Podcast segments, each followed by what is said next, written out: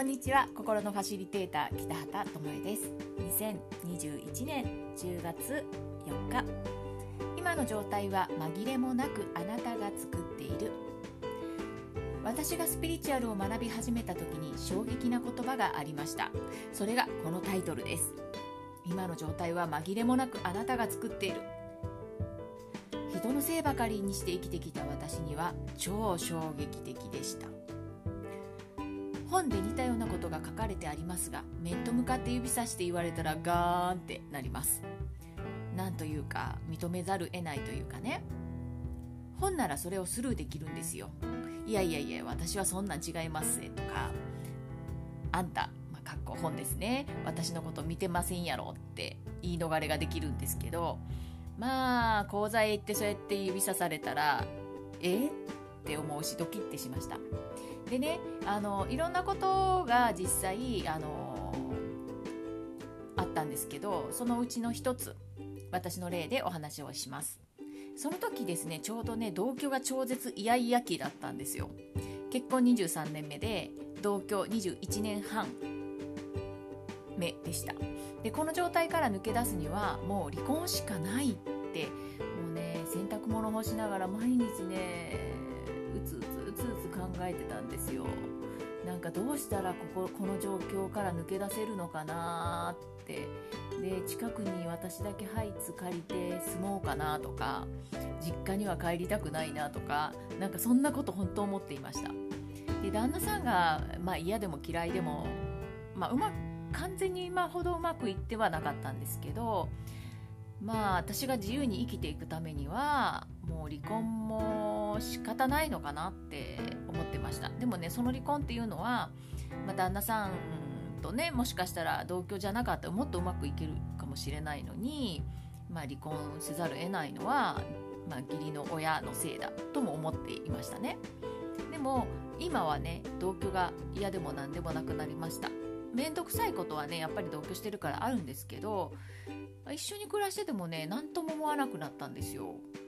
でまあ整理してお話しするんですけどあの同居になったのはね義理の親が同居したいと言ってね同居用の家を建ててたことからのスタートでした。これね付き合う前からもう決まってたみたいなんですよ。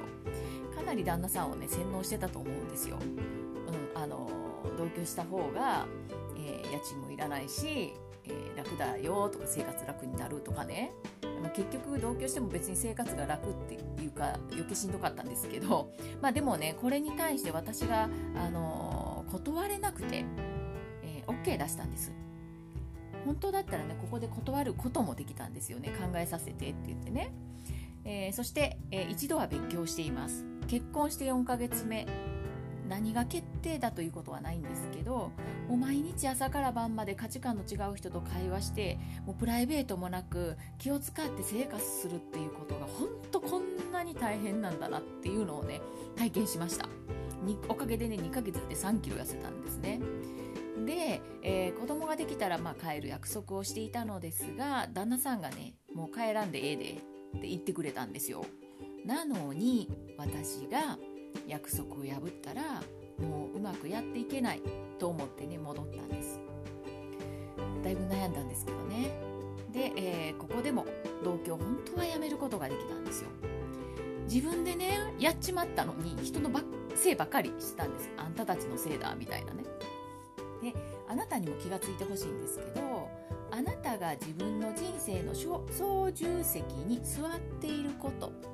ここに気がついてほしいんですよ。に委ねて生きている人さえそれすらあなたが決めていることなんです。例えばお母さんにまると言われたからとか父がそれを許さないからといって言うことを聞く。まあそれねあの自分で自分の人生を操縦してないっていう意味なんですけどあのそれでもやっぱりねそれを許しているのはあなたなんですよ。お父さんやお母さんに自分の人生を委ねてしまっているあなたがそうさせているっていうことに気がついてほしいです。だから本当にね今の人生が嫌ならもっと違う人生があったかもしれないと思うなら嫌なことを全部やめてみてください。それだけで人生はガラッと変わります。